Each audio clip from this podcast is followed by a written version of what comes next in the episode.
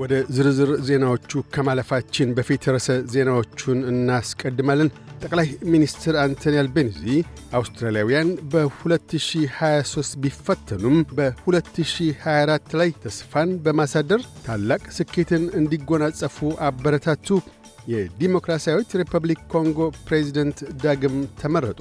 የዓለም የቴኒስ ኮከቡ ኖቫክ ጆኮቪች በነጠላና በጥንድ ለድል በቃ የሚሉት ግንባር ቀደም ርዕሰ ዜናዎቻችን ናቸው።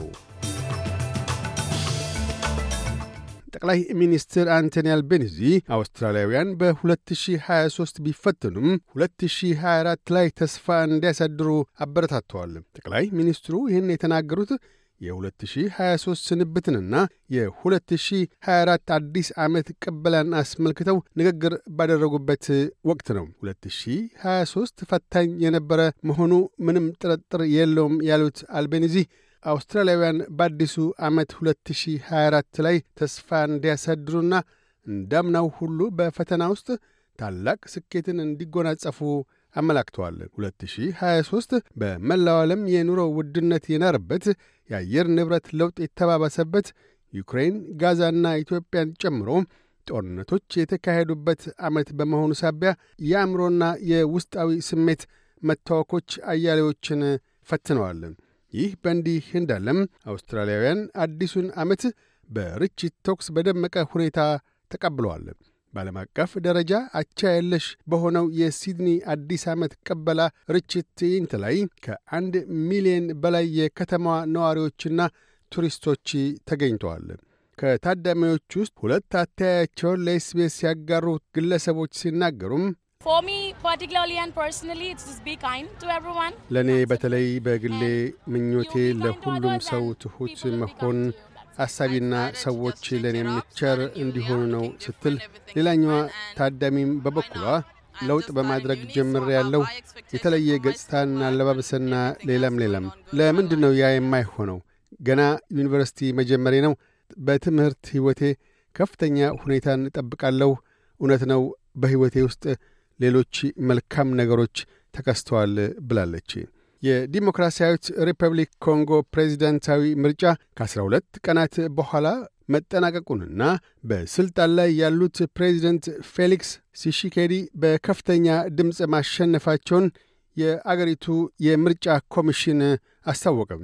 በይፋ ውጤቱ መሠረት ፕሬዚደንቱ 73 ፐርሰንት ድምፅ በማግኘት ከእያንዳንዱ የተቃዋሚ ቡድን መሪ በሰፋ መጠን አሸናፊ መሆናቸው ተነግሯል።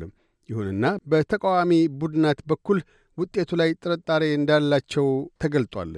የዴንማርኳ ንግሥት ዳግማዊት ማርግሬት በአዲስ ዓመት ንግግራቸው ንግሥናቸውን ለወንድ ልጃቸው እንደሚያወርሱ አስታወቁ። የንግሥቲቷ ንግሥና ከ52 ዓመታት መንበረ ዙፋን በኋላ ጃንዋሪ 15 ያክትማል።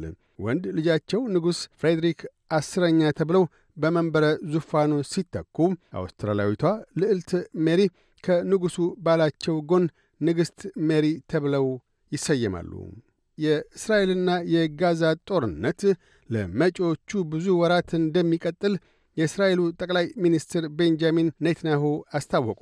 በሌላ በኩል ግና የተባበሩት መንግሥታት ዋና ጸሐፊ አንቶኒዮ ጉተሬስ በ2024 የአዲስ ዓመት መልእክታቸው ጋዛ ውስጥ እየደረሰ ያለው ስቃይ ይብቃ ሲሉ ጥሪ አድርገዋል። አያይዘውም በአንድ ላይ አብረን ስንቆም ሰብአዊነት ብርቱ ነው። 2024 የግድ አመኔታን መገንቢያና ተስፋን ማንሰራሪያ መሆን አለበት። ለጋራ መፍትሄዎች ስንል ተለያይተን ካለንበት መሰባሰብ አለብን። የተባበሩት መንግሥታት ለዓለም ሰላም፣ ዘላቂ ልማትና ሰብአዊ መብቶች ግፊት በማድረጉ ይቀጥላል። 2024ን አመኔታን የመገንቢያና ተስፋን ማደሻ በማድረግ በጋራ የምንከውነው እናድርግ ብለዋል። የዓለም አንድ ቁጥር የቴኒስ ኮከብ ተጫዋቹ ኖቫክ ጆኮቪች በነጠላና በጥንድ አሸንፏል።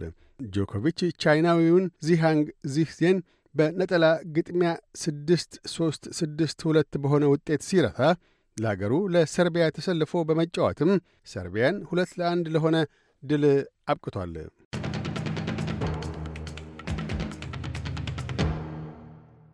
በዚሁ ወደ ውጭ ምንዛሪ ተመን እናመራለን። አንድ የአውስትራሊያ ዶላር 61 ዩሮ ሳንቲም ይመነዘራል። አንድ የአውስትራሊያ ዶላር 68 የአሜሪካ ሳንቲም ይሸርፋል። አንድ የአውስትራሊያ ዶላር 38 ኢትዮጵያ ብር ከ17 ሳንቲም ይዘረዘራል። ቀጥለን የነገውን የአውስትሬሊያ ዋና ዋና ከተሞችና የአዲስ አበባን የአየር ጠባይ ትንበያ እናሰማለን።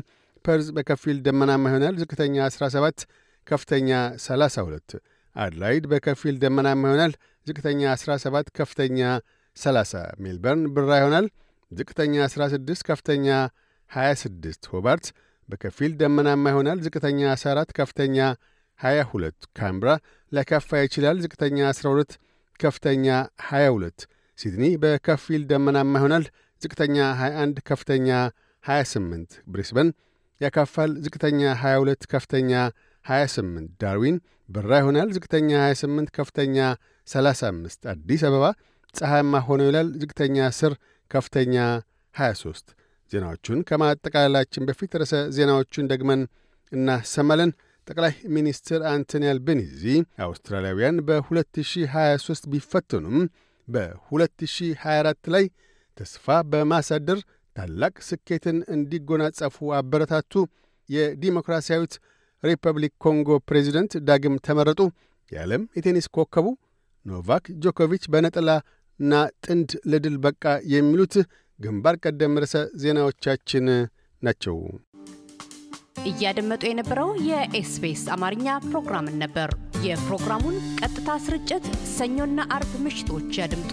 እንዲሁም ድረገጻችንን በመጎብኘት on demand እና በኤስቢኤስ ራዲዮ mobile app ማድመጥ ይችላሉ። ድረገጻችንን ኤስቢኤስ dot com dot au Amharic ን ይጎብኙ።